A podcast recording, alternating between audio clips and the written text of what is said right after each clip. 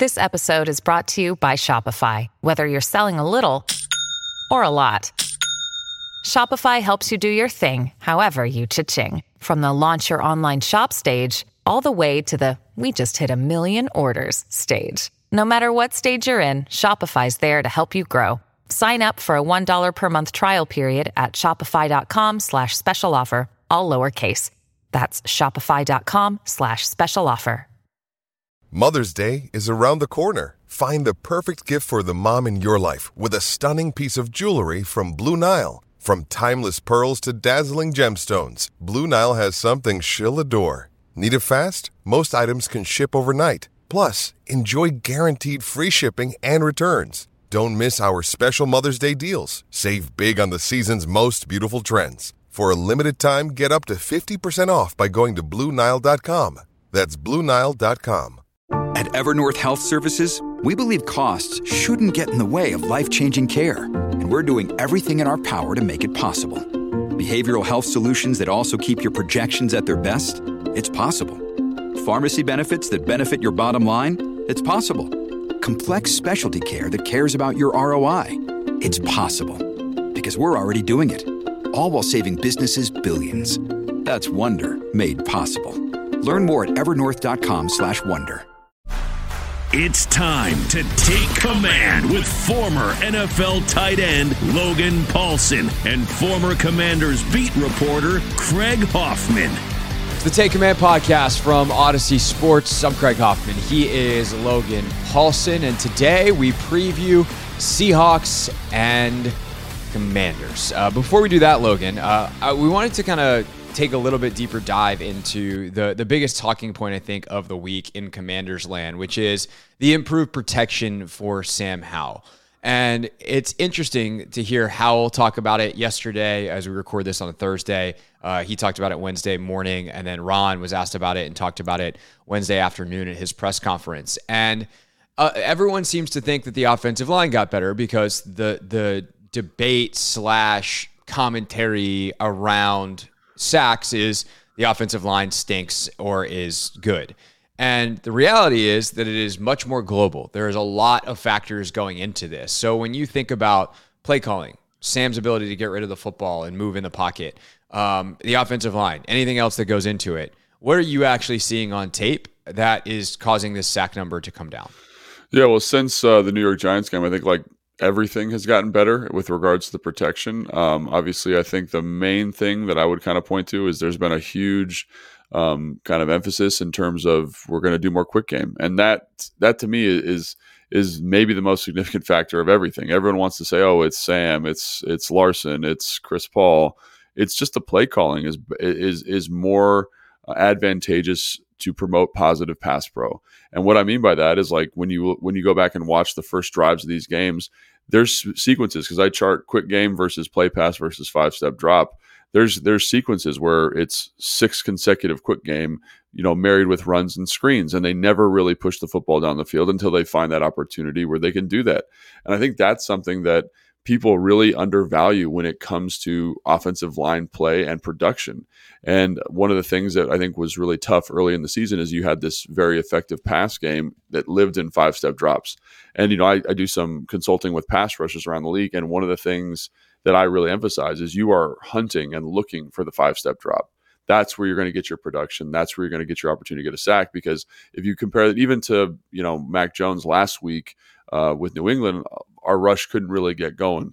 But a big reason was because a huge point of emphasis for them was we're going to run a ton of quick game, we're going to run a ton of screens, and we're going to be very selective about when we push the ball down the field. And I think when you have an offensive line that is, you know, not the Philadelphia Eagles offensive line, so there's 31 other teams that are having this issue, um, you got to be very good about play calling. And I think one of the things that fans were frustrated when Chase and Montez were here is they're like, this off the, the defensive line isn't productive. They're not you know creating the pressure numbers or the sack numbers but when every single team that played us understood where kind of the horses were on the defense and they and the offensive coordinators for the other teams called games that limited rush opportunities. And i think that's been one of the the the most meaningful factor in in my perspective is that eb's just done a better job of not letting defensive linemen get in a rhythm and tee off. And uh, the other things are important. They are they are relevant. Like Sam's, I think playing better. I think he understands how to manage pr- pressures a little bit better. Obviously, like we talked about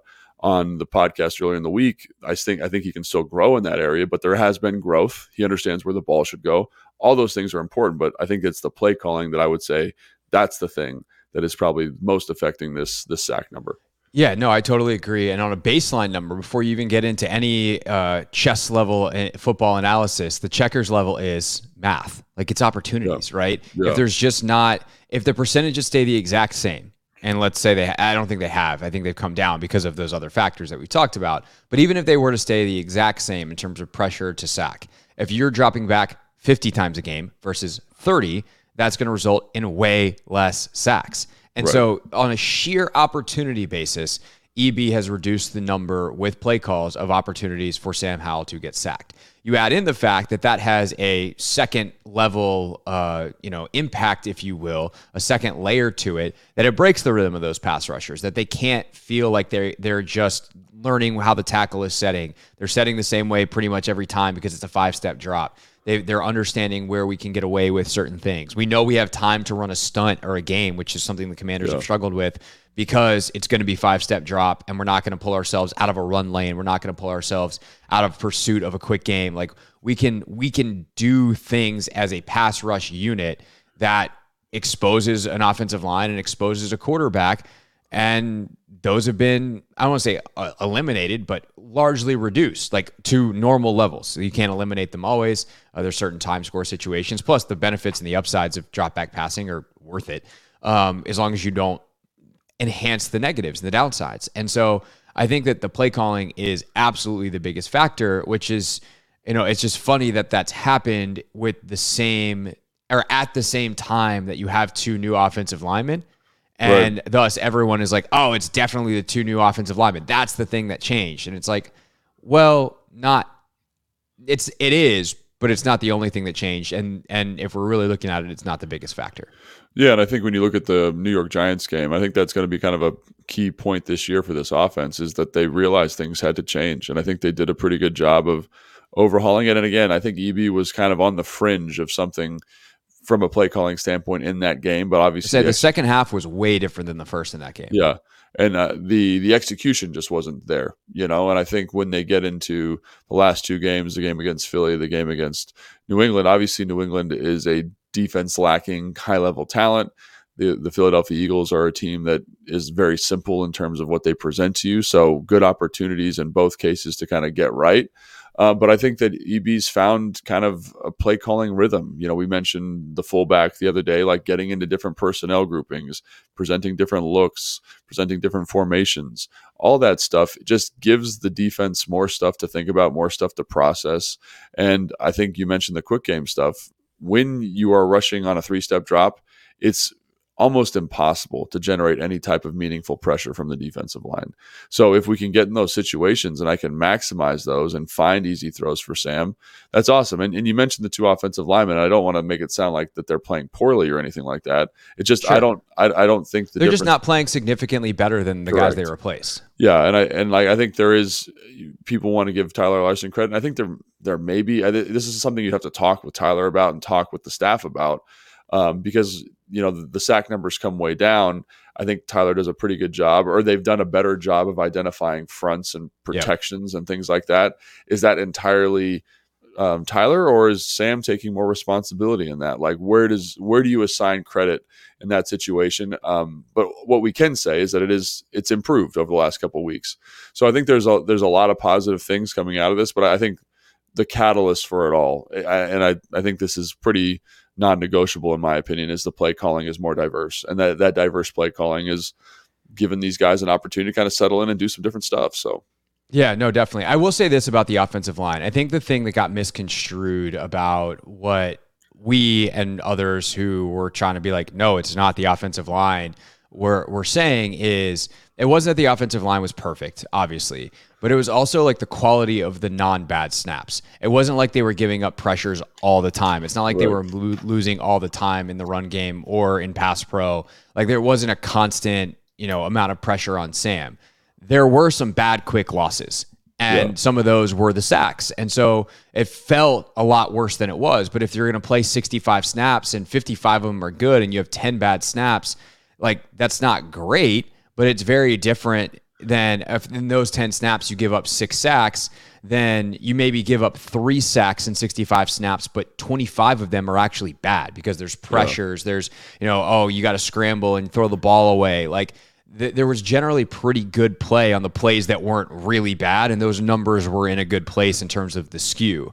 And I think what has happened from the offensive line standpoint with Chris Paul, with Tyler Larsen, is some of the really bad stuff that did slip through has gotten cleaned up a little bit. So there, there's an extra three to five snaps a game, let's say, where Nick Gates or Saahdiq Charles might have lost quickly, whether it's physical or mental mistake, that Chris Paul and Tyler Larsen are doing a little bit better job. And those half second margins of even don't lose as quickly do make a difference in the NFL.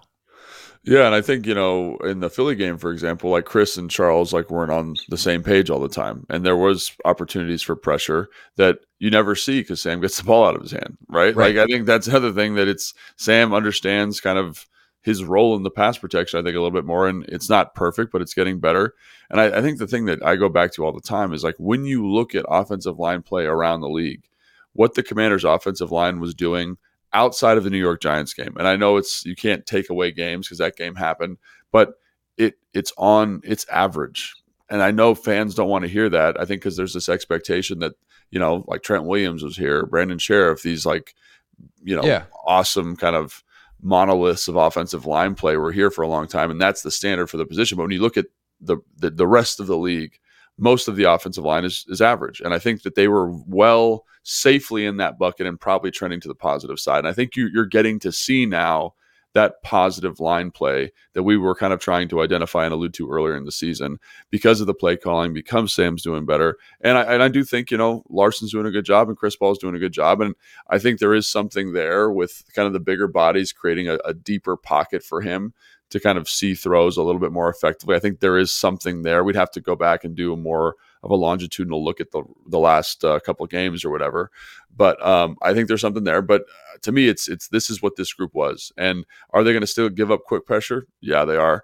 But can Sam get the ball out of his hand quickly? Yes. Why is he doing that? Because we're running more quick game. Because we're we're do we're not letting the defense get in a rhythm and attack us. We're staying out of third and long situations a little bit more effectively. All those things are contributing to this, and I think um, that's something that there there is a level of nuance and gray here that I think fans uh, need to understand. And I think that um, you know I think I think we're trying to we're trying to pin that down for them. Yeah, and I will say this though, what it doesn't mean is that um, they sh- that, that actually the O line is perfectly fine moving forward for Correct. the rest of the time. Sam here, like they can get better and they should get better because I think what you see in Philadelphia, for instance, is a quarterback in Jalen Hurts who, with elite offensive line play in front of him, can play at a ridiculously high level. And if right. you give that to Sam, like I think he is also capable of playing at a really high level. Like if you can eliminate the thing that makes him, uh, or that that is his biggest weakness, like without having to coach it out of him just because you protect him with an elite O line,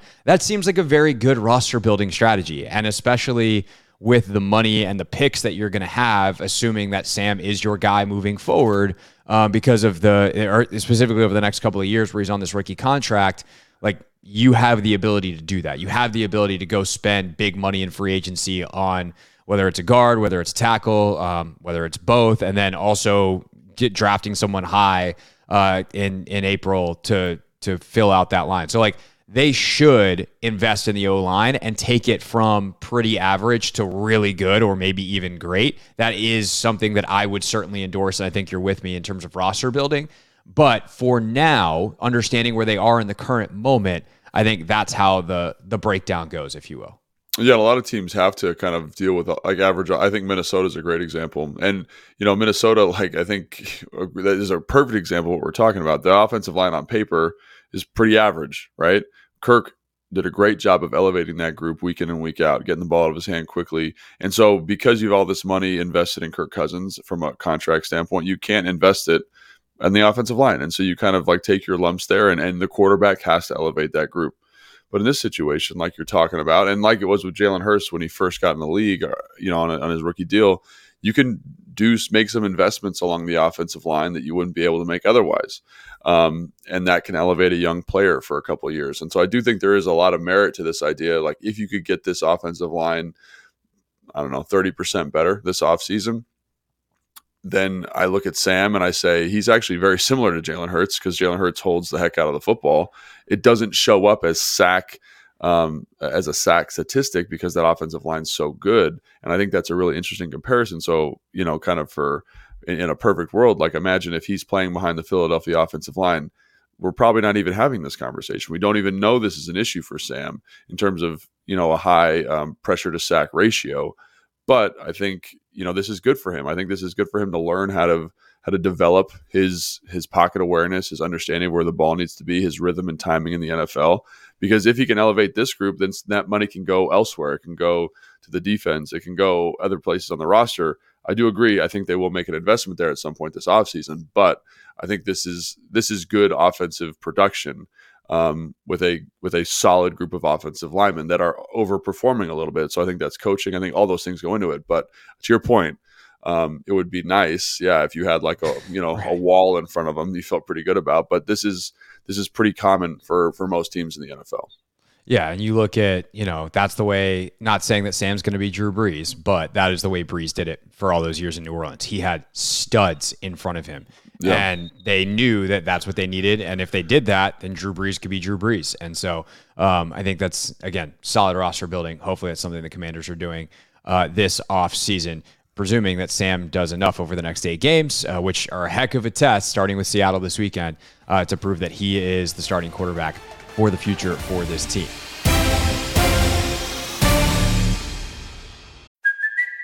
It's Kaley Cuoco for Priceline. Ready to go to your happy place for a happy price? Well, why didn't you say so? Just download the Priceline app right now and save up to 60% on hotels. So, whether it's Cousin Kevin's Kazoo concert in Kansas City, go Kevin, or Becky's Bachelorette Bash in Bermuda, you never have to miss a trip ever again. So, download the Priceline app today. Your savings are waiting Go to your happy place for a happy price. Go to your happy price, Priceline. Another day is here, and you're ready for it. What to wear? Check. Breakfast, lunch, and dinner? Check. Planning for what's next and how to save for it? That's where Bank of America can help. For your financial to-dos, Bank of America has experts ready to help get you closer to your goals. Get started at one of our local financial centers or 24-7 in our mobile banking app. Find a location near you at bankofamerica.com slash talk to us. What would you like the power to do? Mobile banking requires downloading the app and is only available for select devices. Message and data rates may apply. Bank of America and a member FDIC. When you need mealtime inspiration, it's worth shopping Kroger, where you'll find over 30,000 mouthwatering choices that excite your inner foodie. And no matter what tasty choice you make, you'll enjoy our everyday low prices, plus extra ways to save, like digital coupons worth over $600 each week. You can also save up to $1 off per gallon at the pump with fuel points. More savings and more inspiring flavors make shopping Kroger worth it every time. Kroger, fresh for everyone. Fuel restrictions apply. Take Command podcast from Audacy Sports. Craig Hoffman here, Logan Paulsen there. We will be at Tap Sports Bar, MGM National Harbor on Sunday to preview this game for three hours. We'll also keep you updated on all things going on, on around the league in the one o'clock window as well. Um, so you can come hang out with us, Tap Sports Bar, MGM National Harbor for the Take Command pregame show. And of course, you can listen all three hours on 1067 The Fan, the Team 980. Watch it on YouTube. So uh, we just talked about the pass protection, Logan. Uh, how does it hold up against this Seattle defense? We're going to find out. They've got a lot of talent. What do you see when you watch them on tape? Yeah, I mean, I think the um, you know in terms of defensive front, looking to start there because we're just talking about the offensive line. Boye Mafe, the second round pick last year out of Minnesota, has been kind of their guy. He's had a sack in the last six games, so which is a pretty cool record. I think that shows a little bit of consistency. He probably should have had a couple more against Baltimore, but Lamar Jackson did Lamar Jackson stuff and got out of some stuff. Um, he's he's kind of their guy. I think the other guys on that defensive line are are fine, but there's nobody that like jumps out to you as as being uh, dominant. I think what's the other defensive end's name? If you could look that up, I got it right here on my phone. But um, you know, they're they're talented athletes that I think are are dynamic in terms of pass rush. But um, you know, like they haven't been that productive, and I think there's some issues there. Talking about Darrell Taylor. Darrell Darrell Taylor, thank you. And so I think that's one of the reasons you go out and you trade for Leonard Williams is to add a little bit of juice to your pass rush. So when you look at how they've got got it listed on the depth chart, how they played last week, they've got Boye Mafe on the offensive left, and they've got um, Leonard Williams who plays basically in like this three four structure they run. He plays the right defensive end. So like Chris Paul and Charles Leno gonna have to earn your paycheck this week. And um, you know, obviously Taylor, I think is the other guy on the other side is is a good athlete and a good pass rusher. Remember, I kind of made that distinction. We were talking about Montez and Chase a couple weeks ago. He's yeah. not the best defensive end, but he's a good pass rusher. They've got a couple guys like that with some decent pass rush juice. It's just about can they turn that juice into production consistently. So it's it's a group that I feel I feel very comfortable with. You know, is the guy that's been very consistent for them, so you got to kind of star him. Leonard Williams, obviously a good football player, but there's not it's not overly dynamic. They're good. It's a good D line, but it's not amazing. I think the thing that really where they get a lot of miles out of is they do a really good job with their five man pressures, and they don't do them all the time. They kind of run this Seattle cover three, cover two. They play a little bit of man. You know, that's kind of been an evolution of the system up there, but a, uh, you know, pretty conservative coverage structure. And uh, they are pretty selective about when they bring five man pressure. So they're bringing a nickel. Jamal Adams is a guy they blitz quite a bit. They bring a linebacker occasionally, but they do a good, a really, really good job about turning those five man pressures, five man pressures into actual pressures and sacks. And I went and watched all of their takeaway cut ups um, yesterday. So they have 14 takeaways. I think they're like 10th in the NFL in takeaways or 9th in the NFL in takeaways. So they do turn the football over quite a bit. And what you find is a lot of those come off of those five man pressures. They just run them really, really effectively. And it's not like they're doing anything crazy. You can just tell they they have a very simple defense, very straightforward defense. And one of the things that allows you to do is be a really, really good at what you do. And that's what they are. They're really good in those five man pressure situations about, hey, I'm not rushing. I'm not rushing this guy right down the middle. I'm attacking his inside shoulder, so the guard can't push through to this blitzer. The blitzer's going to be free to the quarterback. The quarterback, you know, makes an errant throw, they get an interception. Because in the back end, you know, Tariq Woolen's not playing as well as he was last year, but still a dynamic football player, converted receiver, can catch the football. Obviously, um, the kid from Illinois, his name is Devon Witherspoon. Devon yeah. Witherspoon is balling right now. Tre uh, Tre Brown, I think, is the other corner. He's got two interceptions. He's doing a great job. So they do have guys in the back end that can hurt you. So I think it's just about, and they've been very effective as a defense outside of the Baltimore game, which I think is probably more on the offense. If I were going to assign any kind of blame here, I think the offense turned the ball over four times, two interceptions, two fumbles, if I remember correctly. Um, but they, they've been very consistent. So I think this defense, while simple, is pretty good and um, and they're they're well coached, and that's something that they weren't last year. Um, and I think that's a nice that's a nice thing to see up in Seattle, kind of harkening back to what they were, you know, when I was playing, kind of the Legion of Boom type stuff. So. Yeah, um, obviously some of the simpler coverage structures uh, Sam has done better against this sure. year. We can talk about that in a second. I just had a flashback though um, when you met you said Jamal Adams' name, and I was like, oh god, uh, that's right, he's there. The last time Washington played Jamal Adams was 2019, and he was a terror. Like, oh, was he? Three three sacks, three tackles for loss. Like he was everywhere. Uh, it was one of his last games with the Jets, I think, before he got traded. But yeah, oh my God, uh, peak Jamal Adams was was something else. There's a reason Seattle traded two first round picks for him. Hasn't really That's worked crazy. out for them. That's um, crazy because obviously he's been hurt a ton, but um, back healthy and he's not he's not what he used to be, but still a good football player. Quandre Diggs is is also very good. So they've yeah. got a ton of talent in that back end, um, which is obviously scary. Like to me, the thing that I look at their depth chart and I'm like, God, they got speed everywhere. Yeah. Um, you know, we'll see if Jordyn Brooks plays at inside linebacker. He's he's banged up, but if not, like he's been they got Devin they got Devin Bush behind him. Like and again, like Devin Bush hasn't been what I think he was expected to be coming out in the draft. Otherwise, he'd still be, you know, was it Pittsburgh, Pittsburgh where he yep. started. Um, and would you know everyone's like, oh my god, he's gonna be the next great Steelers linebacker, and he's he's not. But like this, the team speed they have is, I think, going to be interesting to watch that matchup and you know, watching can Sam adjust to uh, from a New England team that lacked that, it didn't have like yeah, most, that's a great point. You know, insane athletes all over the field to a, a, a team that's got plays pretty simple structures, but it's going to have guys everywhere.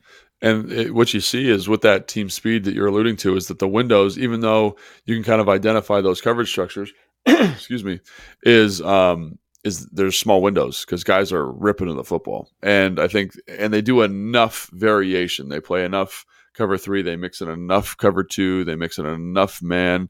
Where if you're not really dotting your i's and crossing your t's, you'll throw them the ball because you, you think it's a different coverage than it is, and, and you'll get an interception. And it, it's not like they they don't live in that the same way that New England does with regards to like, hey, we're trying to be varied, we're trying to be, you know, this exotic coverage structure, exotic blitzes. They don't do that, but it's just kind of enough of a changeup, kind of like we were talking about with the pass rush stuff earlier. It's enough of a changeup that it keeps you on your toes offensively. So um, I think this is going to be a really interesting matchup. I think Sam should do fine with it. I think the offense should do fine with it in general, but I think the the thing that you kind of circle with a red pen is like how do these corners match up with our receivers and our playmakers because like you said they are pretty dynamic playmakers and like I said Tyreek um, is not playing as well as he was last year but he still is a is a he's six four and he runs a four three forty and it shows up on film and he's kind of all over the field in that regard. So you know, can you take advantage of that? Can you take advantage of the uh, of Tre Brown? And a lot of teams have tried but have not been very successful. So outside of Baltimore, where they absolutely took him behind the woodshed, but that was more of them running the football, and that was kind of their Achilles heel last year was they were bad against the run and prior to the Baltimore game, they were pretty good. They were they were a pretty good defense, like a top twelve defense. So it's I, I think I think it'll be a very very interesting challenge, very unique uh, in terms of what they're going to be seeing from an athlete standpoint for sure. Um, so we play predict a game plan uh, here. Put put you as EB.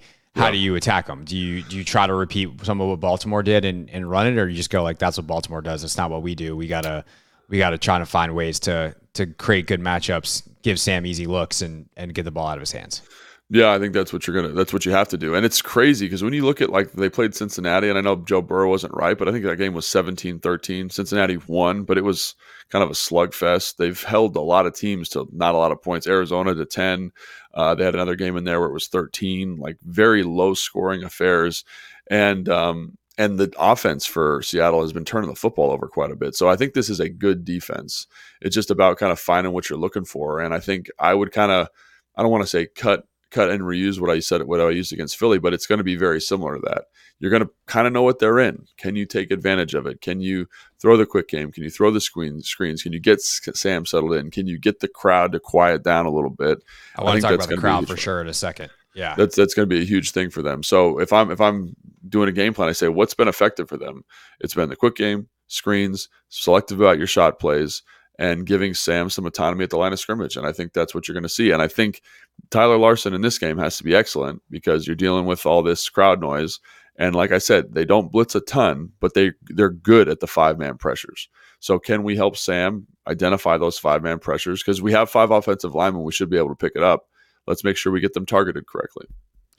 So that brings us to the crowd noise um, because they've done a great job of giving Sam this autonomy at the line of scrimmage. He's able to do you know hand signal this, but it's also yell that and and you know rip yeah. Liz whatever you know whatever these line calls are week to week. Uh, and and now now you can't say anything because in Seattle it is probably the loudest stadium in the NFL. It's just a, a cool design. Like it, this stadium, for those that don't know, is like a genuine feat of engineering. It's fifty thousand. it's not. It's not like it's hundred thousand people in there like Dallas is or some of these other stadiums that are monstrous. It's a cool stadium, but but it's fifty thousand, and the way they designed it is there's like overhangs over the the stands on either side. It's open on one end uh, where like the twelfth man flag is. I think everyone's seen that.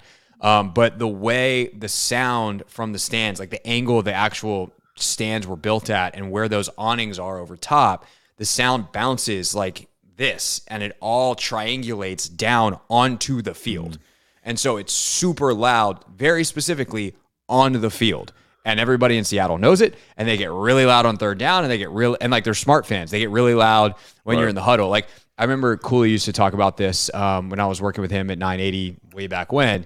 He's like, some fans are smart fans and some fans are dumb fans. And the dumb fans will let the play call happen in the huddle. And then as the team walks in the line of scrimmage, it's like, all right, get loud for your defense. And it's like, cool, we already did the communication part. Thanks for uh, thanks for playing. Now you're just getting me like amped up for the play. Now, Seattle, it will be loud all the way through. You're going to have to yell in the huddle. Uh, you, you're going to have to be really, really crystal clear with your communication. Like Sam is going to be hoarse at the post game press conference for sure.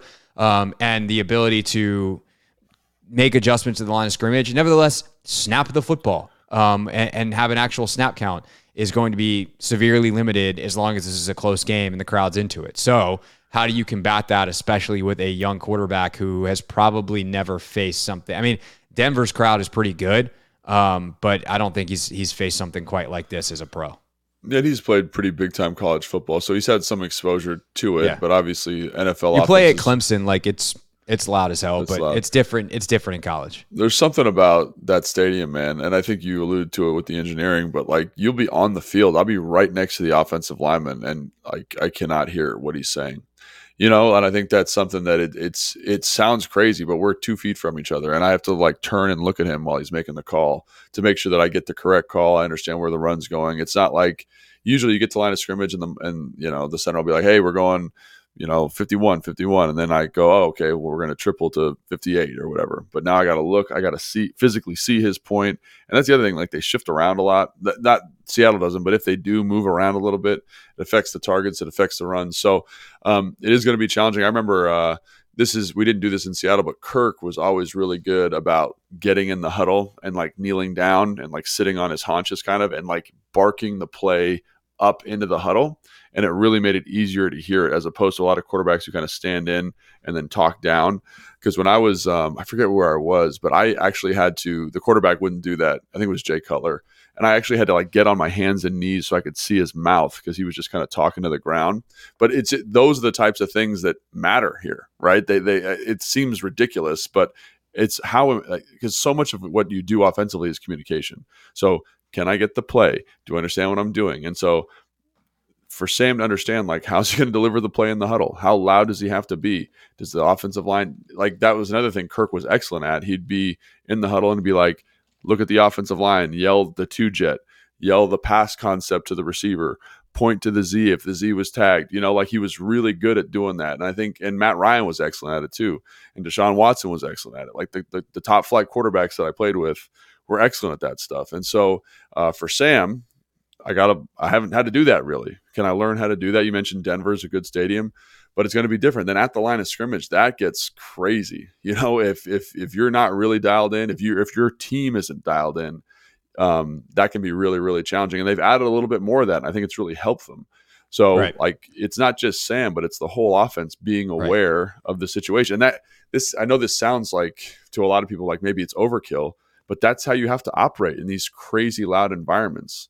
Like in in the dome, um, when in Minnesota's new stadium, it gets loud like that. You have to I have to really think about it. I have to look at the ball to get snapped. I have to kind of periph the quarterback. If he comes to line of scrimmage, I have to get up and look at it. There's a lot of stuff that goes into that. And uh, you have to signal the routes. Like you can't just spark them out anymore. You got to signal what you're doing. So it is a comprehensive thing. And I, I remember when I was in Atlanta, this is something we used to do. Matt Ryan used to whisper the play. We wouldn't have any crowd noise, but he gets to line of scrimmage. He'd be like, all right. He'd be like, hey, twins, twins right. You know, and it was like, and you have to really, and he'd whisper his cadence and he'd whisper the check, and um, you had to just be really dialed in. And I think if you have a methodology for that in the week, it's very, very helpful. And so some teams will bring out the speakers, but the one thing I, re- I respect about Matt Ryan a lot is that he was thinking about it for every walkthrough. We'd be in like sneakers in the gym, and he would be whispering his cadence. He'd be whispering the play so that we'd we'd get used to not being able to hear it and, and we'd have to develop our own way of hearing it and i don't i don't think sam's going to do that because he's a young guy but what is are the coaches going to help him kind of develop that process would be interesting Yeah, by the time this podcast comes out, it'll be a little later in the week, but we can cut up the clip and send it to EB and be like, "Hey, what do you think of this? What do you think about the whisper practice?" it, Nope. was, it was okay.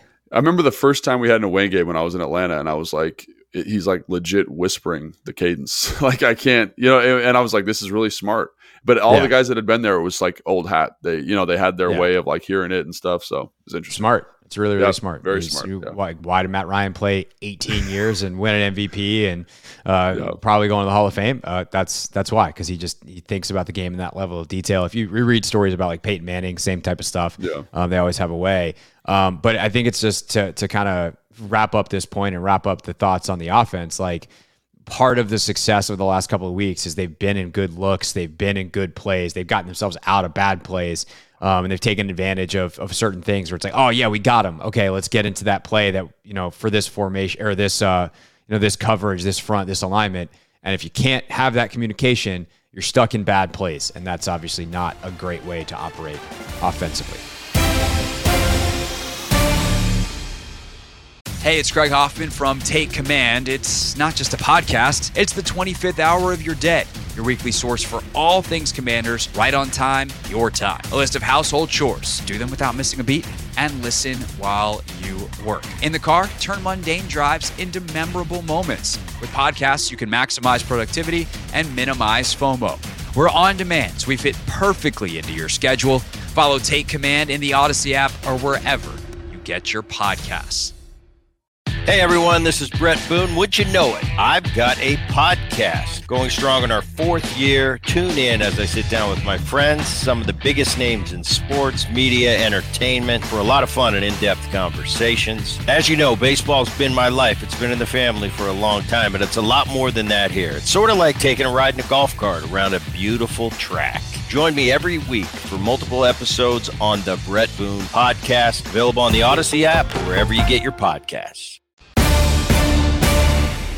Take Command podcast from Audacy Sports. All right, time for the Commanders defense and what it can do against the Seahawks offense. Of course, we'll be talking about all of it after the game. Uh, see how, how it went. Here's the preview. That'll be the uh, the post view, if you will, on YouTube, probably around nine o'clock ish, uh, about 90 minutes after the game ends. Be a late one on Sunday with the 425 kickoff, but we'll be on YouTube for the instant reaction show. Of course, that pod will also be in your audio feeds Monday morning. But uh, if you subscribe right now, especially if you're watching this right now on 1067 The Fans YouTube page, subscribe button, it's literally right there. Just go ahead and click it. Uh, you know, you get a little alert saying that we're live and uh, you can come watch us uh, when we record that slash live stream it on Sunday night. But uh, the the Commanders defense, uh, I think this is going to be a fun week for them in terms of a challenge. Like you've got a, a high variance type of offense. Uh, before we started recording this Logan, I was watching uh, our guy Colt McCoy's show mm. Scheme. Yep. Shane Waldron does a phenomenal job as the OC. They they give Geno a lot of information pre-snap. They use a lot of motion. They've got some funky formations. What do you like about this offense when you see it on tape, and how do you think the Commanders match up with it? Yeah, I mean, I think it falls in the, uh, you know, obviously Shane Waldron is a guy that is very much a part of the Shanahan tree. He comes from by way of Sean McVay. And so there's a lot of crossover there. Like their keeper game, their boot game is very strong. They run the outside zone very well. They use, utilize, they utilize play action quite a bit. And I think they do a really good job finding explosive plays. I think, I don't remember the exact statistic, but they are, I think they're eighth in explosive passes. They're 10th in explosive runs in the NFL, and they don't have a lot of play volume, which is another reason. Like, so they're, they're, they're, even though they're 10th or they're eighth, excuse me, in explosive passes, their percentage is much, much higher. And mm. I think the thing that sticks out to me is like they do a lot of good stuff and they find these explosive plays and they find these explosive opportunities, but they're a disaster on third down. I think they're the 30 or the 29th team in the NFL on terms of third down percentage. They're like 31.7%, something crazy like that. So they do it unless they get an explosive play, the offense kind of withers. And um, and so uh, yeah, so I think Shane and the, the offense there that they do a great job of finding ways to get their explosive playmakers touches, and it's there's a lot of them, man. DK obviously, I'm a little surprised at how they're utilizing him at the moment. They're kind of very vertical based route tree. A couple years ago, he was having a lot of success kind of with crossing routes, kind of that mid mid to deep level crosser where you're like in that 15 yard range where you catch the ball moving and you just take it for touchdowns. Not so much of that anymore. Uh, Tyler Lockett is to me one of the most underrated receivers in the NFL. Jackson Smith-Njigba is the first round pick out of Ohio State, and you see his smoothness, his athleticism. Jake Bobo is a guy they undrafted free agent out of UCLA who's been very productive them for them at points this year. So they they have these explosive playmakers. Then they have the running backs too, are outstanding football players. Uh, Walker Walker the third, awesome. Zach Charbonnet from UCLA.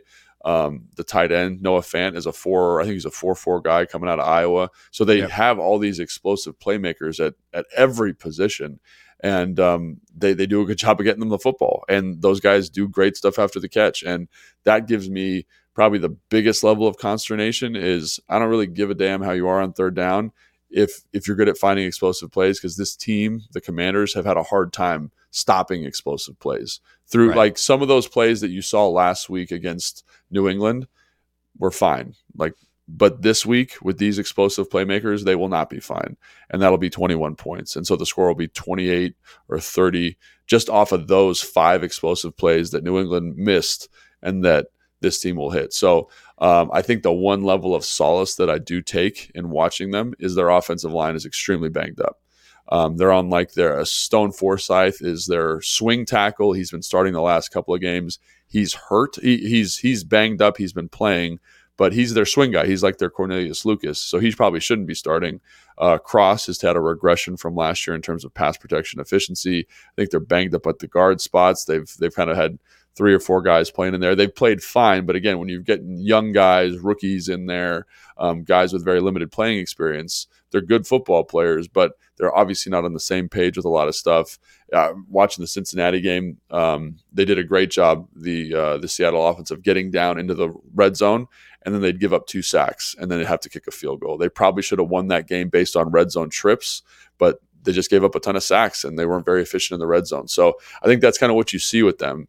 They've got this tremendous firepower. They're they're a, they're a powder keg of an offense, but because of some of the protection issues because of the inefficiency on third down, which is weird to me because you've got good third down players. So I think that's more of a scheme thing. You know, it'd be interesting to talk to Colt about that after he did his breakdown. But yeah. um, that that to me is the difference. Is they're they're not good at sustaining drives, but they are good at finding big chunk plays. And the other thing that's incredibly important in terms of this analysis is Geno Smith has been turning the football over at a much higher rate than he was last year. So like you look at the Baltimore game, for example, look at any game this year, really, in the last probably four games, he they should have won decisively, but he's throwing two picks. He's uh, got a fumble. You know, he's got a fumble and that they lose and an interception in the red zone. And that's something that, again, in addition to the third down inefficiency, if you can maximize those turnovers when he when he throws you the football, catch that son of a gun because they've given they've let teams stay in games that, that had no business being in games. Arizona being a prime example.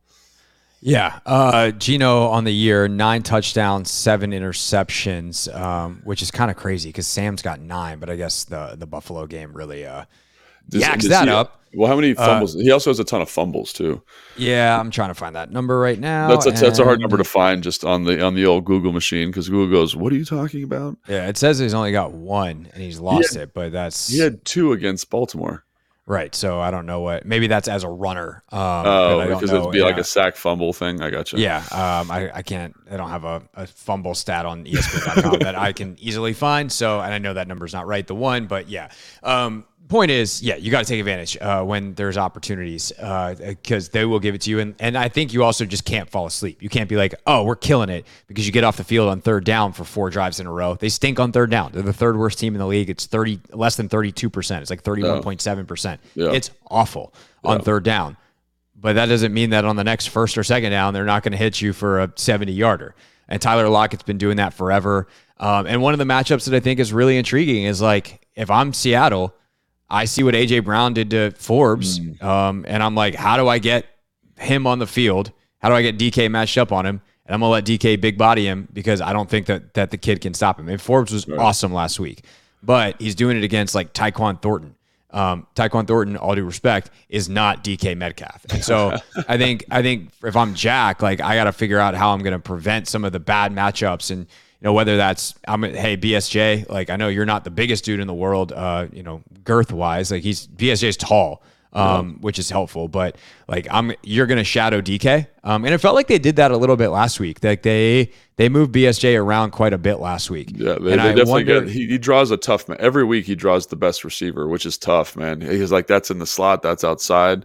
But yeah, man, he's he's had a he's he's got a. I, I don't want to be him if if I'm being honest because he he has tough coverage matchups for sure. He does, but like someone's got to do it, and yeah, and right. he's probably their best. I mean, Kendall. Like, could you put Kendall on DK? Maybe, so and maybe that'd be something I was, talk, I was talking about with Fred. Like, who do you want where? And you know, obviously Fred was like, I want St-Juste on Metcalf, but Tana was like, I'd prefer you know Kendall because Kendall's got a good feel for kind of you know route depths and you know uh, DK when you watch him obviously is a freak but he's not the most nuanced route runner. You know, he's kind of like AJ Right. Brown in that way. He's a little stiff, doesn't separate great, and so let Kendall kind of match that up. Use his his brain to kind of position and get. Then the problem is who's going to match up with Lockett because Lockett is kind of the opposite. He's an excellent route runner, great short area quickness. You know, and I think I think um, I actually think Forbes kind of like my concern with Forbes is the bigger receiver. Um, Yeah.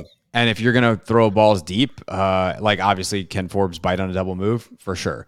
Um, and that route running savvy, there's a risk there. But his makeup speed and and like if you're gonna high point the football and make a play on it, uh, Tyler Maybe. Lockett's not the biggest dude. Yeah, no, I think that's right. And then I think the other one is like Jackson Smith-Njigba because, you know, like who do you put on him? Like, do you put Danny Johnson in and let St-Juste play outside? Is this, you know, is he the nickel this week and Forbes doesn't play that much? Or is it Forbes on Lockett? Um, and then, then the BSJ. problem is, yeah, the problem is does BSJ need to play the slot? And I think um, you'd kind of be wasting him there in terms of matchup. So it'll be interesting to see how they handle that. I mean, that's what they Um, did last week though. Like BSJ was in the slot decent a amount. lot. Well, that way their best receiver was in the slot, you know, against uh, what was his Douglas or whatever his name was, Yeah. um, number eighty-one. So I think, but to your point, like their best, I think Jackson Smith and Jig was a good player, but to me, their best receivers are outside. So I'm going to put Saint. I'm going to. I want St-Juste on one of those guys, and does that mean? And I'm Fuller's going to be on the field. So who plays the slot? Is it Danny Johnson? He's the backup. Nick. That's kind of what I'm saying. Is Right. how do you allocate those resources? And if you think Fuller can do it, are you okay with putting BSJ on Jackson Smith-Njigba, a guy that is to me like their third option? Right. I think that's a, a great question um, and, and a, a interesting uh, thing that Jackson have to figure out. But also to me, like, let's say they do they go with that route, I would be like, uh, Emmanuel, even when it's zone, you line up over Lockett.